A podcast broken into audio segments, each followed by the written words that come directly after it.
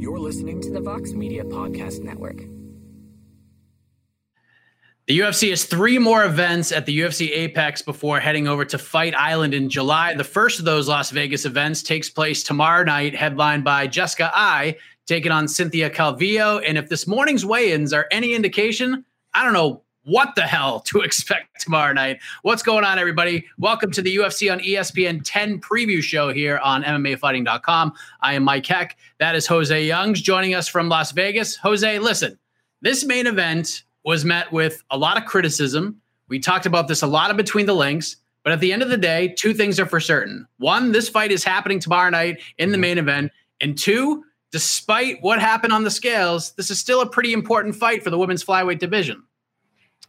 Well, it's not a flyweight fight anymore. It's a catchweight fight. So say like make of you that what you will. Like Jessica Eye misses weight for the second time in a row. It was point well like 0.25, 0.2 over. What is really alarming to me is yes, she missed weight, but uh, I don't know if you guys heard through the broadcast, so I tweeted it out. She stepped off the scale and she says, I'm done.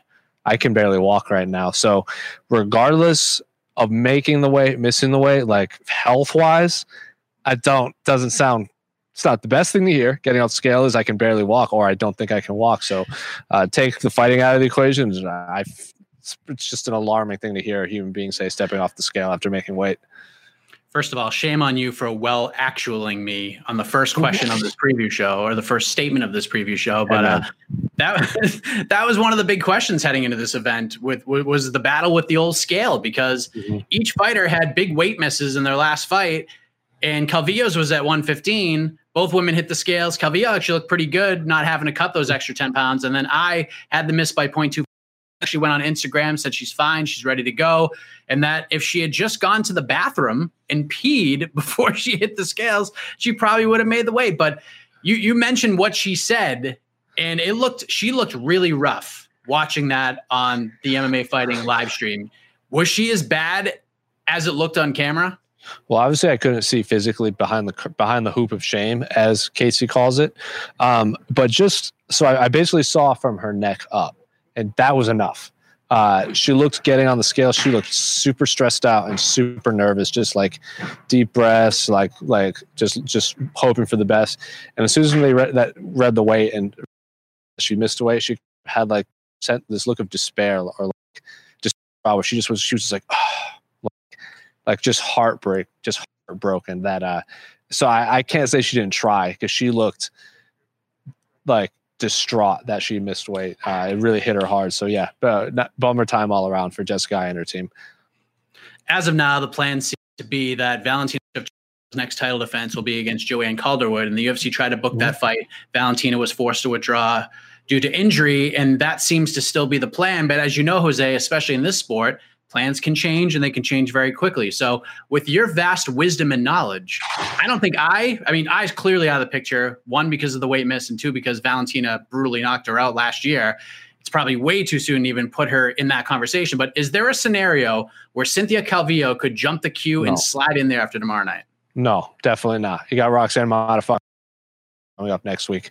I think the of that fight gets the next title shot. Uh, and then you even have Jennifer Maia out there uh, still fighting. I can't remember who's fighting or if it's even a flyweight. But uh, no, I don't think there's a scenario where Cynthia Calvillo can skip the line. If anything, uh, if Joanne Calderwood and uh, Valentina Shevchenko isn't booked anytime soon, I'm hoping maybe on the August card or the September card. But if they want, if the fighters want to stay in shape, maybe Cynthia could fight the winner of or the loser of Lauren Murphy and Roxanne Modafferi. But I, I don't think there's a scenario right now where uh, Cynthia Calvillo skips the line, considering uh, we don't even know like like so we were, we were talking about august. I was like where's august going like dana was like where's august? Where's the august fight going to be? He goes i don't even know. We're trying like we're in a pandemic so it's hard to even look ahead because will we even have fights? Will fights fall out? Will will well when will Valentina fight? So who knows? But I don't think Valentina's in a in a situ in a.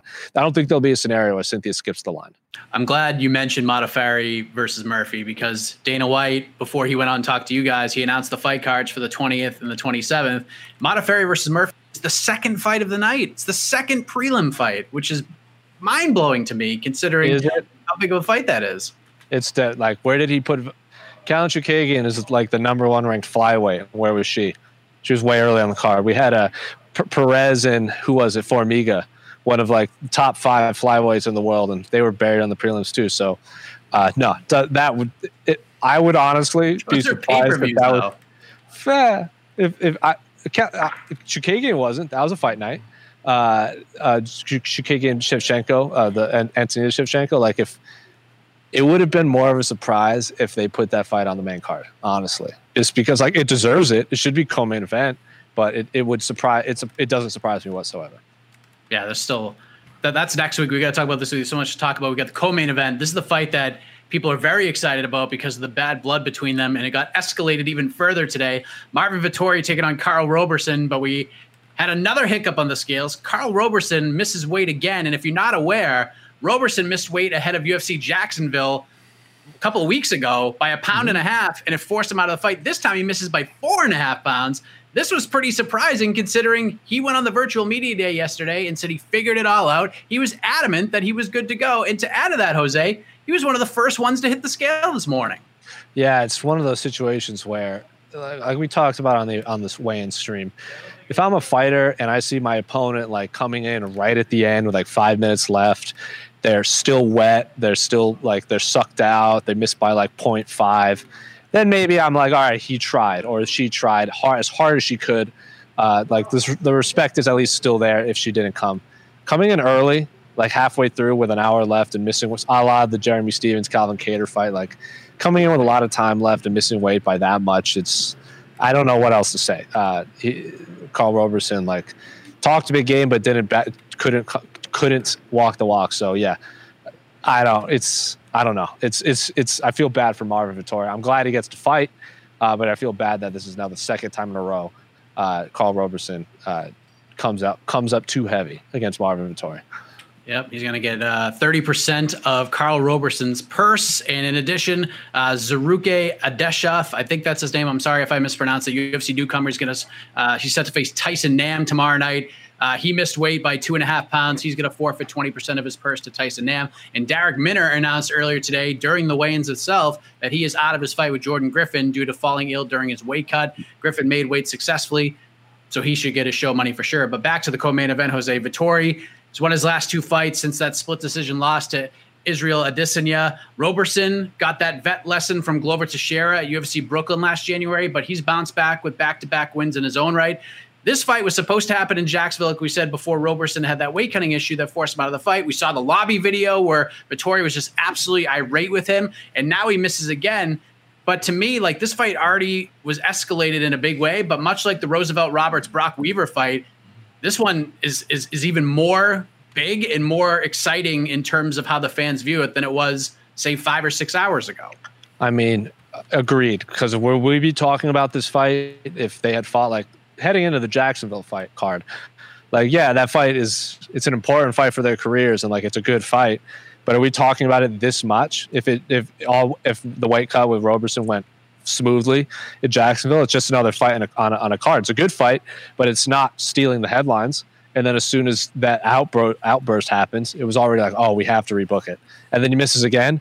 It's like the main event is a big deal, but I think Vettori Roberson is people have have a lot of even when they miss, people were tweeting me like, "When's the stare down? When's the stare down? When's the stare down? I, I can't wait for the stare down." And then the stare down was nothing. It was just like Marvin Vettori looking in like liking uh who who is it uh Patrick Bateman eyes at him just bugged out so that no shoving or anything like that but you could tell people are at least excited to see these two get their hands on one another in one of the crazier stories of the week, Merab Willie was supposed to fight Ray Borg in the featured bout on this card, and it looks like he's now one half of the featured prelim. But he has a new opponent on 48 hours' notice. Ray Borg had a family emergency, had to withdraw from the fight. Our thoughts obviously go out to Ray because family indeed trumps fighting and always will. But stepping in is Gustavo Lopez. And what a story this became because he was the Combate Americas Bantamweight champion. Campbell McLaren, the president of Combate Americas, tweets out yesterday that Lopez was still under contract with the promotion. And even Lopez's manager, Daniel Rubenstein, admitted that he didn't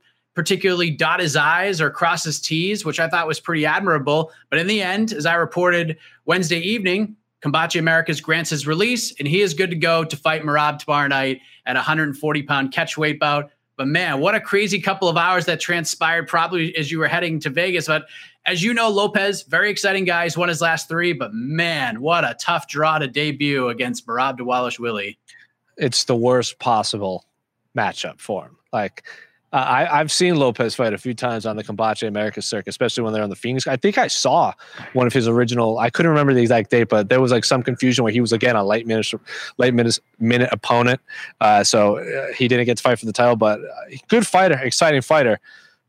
But Merab is unbelievable. Like he's one of those guys where he wins and he's gonna be like 15 to 10 somewhere ranked there. No one's going to want to fight him because he's clearly better than his ranking but he's he's he he doesn't put on those like epic wars. It's gonna i'm not comparing him to Khabib let me let me put it there because i think Khabib's on another level but it's one of those situations where like you have this this Dagestani or or in Merab's case uh, Georgian fighter who is just going to dominate you and you're going to look terrible against it and it's you're you're risking a lot for someone that's low ranked that's clearly unbelievable. So yeah, it's that circle that fight just see Merab take take the next get another win because I assume he will, uh, and and really put the, the, that division on notice as someone that he's gonna he's gonna cause a lot of problems in that division.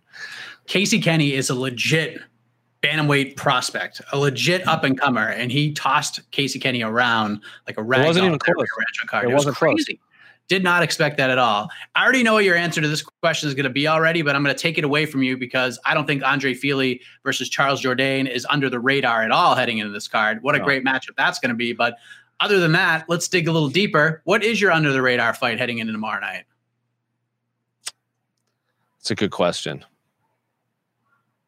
That's a very good question. The Charles Rosa fight, I'm really excited for uh, just because selfishly, New Englander and Charles Rosa is looking to bounce back. Uh, I think what is it? it was, he fought 35 days ago or something crazy like that, and you're like, lately everyone's getting just mandatory 30 fight, 30 fight or 30 day suspensions. So it's like he's cutting it real close.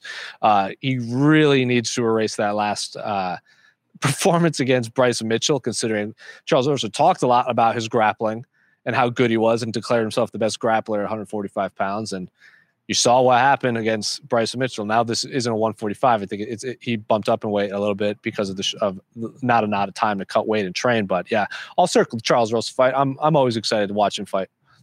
Yeah, that's a good one. And they're fighting at 55 against he's fighting mm-hmm. Kevin Aguilar, and the UFC must yeah. have felt the same way oh, we did, Jose, because it got bumped uh, up. Chris, the Christian Aguilera fight, I'm really excited for, only because I've covered a lot of his fights in LFA, and he seems to be one of those guys where when I'd interview him on the regional circuit, he would be like, "One, if I win tonight, I'm going to the UFC," and he would always come up short or just not have the greatest performance. So then his next fight is like he wins two more, and then he's if I win this, I'm going to the UFC, and then it never worked out for him. So to see him in the UFC, just because I've seen his journey here, is it, it will be. I'm not saying he'll win or lose, but it's it's good to see him finally in there because this this that contract meant a lot to him. Absolutely, he's fighting Anthony Ivy, who is an absolute finisher. He's that yet to go ter- again. It's that's a rough, rough card to pull for your your UFC debut that you've been working so hard for. Unreal. That guy's yet never gotten to a decision in his entire career. So I don't expect that to happen here. But Christian Aguilera is a guy with with a ton of potential coming out of LFA and on the regional scene over there. He's won two straight heading into this fight. Should be a fun one to kick off tomorrow night's card. I'm actually very excited to see Julia Avila. She's one of the fighters. A lot of people right, are very yeah. excited about at 135. She gets to make her sophomore walk tomorrow night against the returning Gina Mazany. And I have to say, if you guys haven't watched What the Heck yet, watch my interview with Gina Mazany. She tells like the craziest story about her UFC release. Like she didn't even know she was released seven months after the fact. It took her talking to a different manager who now manages her now, obviously, to find out that she wasn't on the card. She kept going to the PI and getting all the treatment and stuff, but like Mick Maynard didn't have the heart to tell her she had been released because they were kind of like messing around with her. It was just such a crazy That's story. Go check that out. But uh, That's Jose, yeah, it is crazy, man. Go check that out. But uh, Jose, you've been you've been logging those miles like Magellan, bro. So go get some food, get Oof. some rest. Of course, he will be on site tomorrow night. We will be bringing you all things UFC Vegas 2 before, during, and after this event. So keep it locked to MMAfighting.com to stay up to date on everything. For Jose Youngs in Las Vegas, I am Mike Heck. Thank you for watching, and we'll see you tomorrow night. I can't believe you compared me to Magellan. Terrible explorer to pick. You're listening to the Vox Media Podcast Network.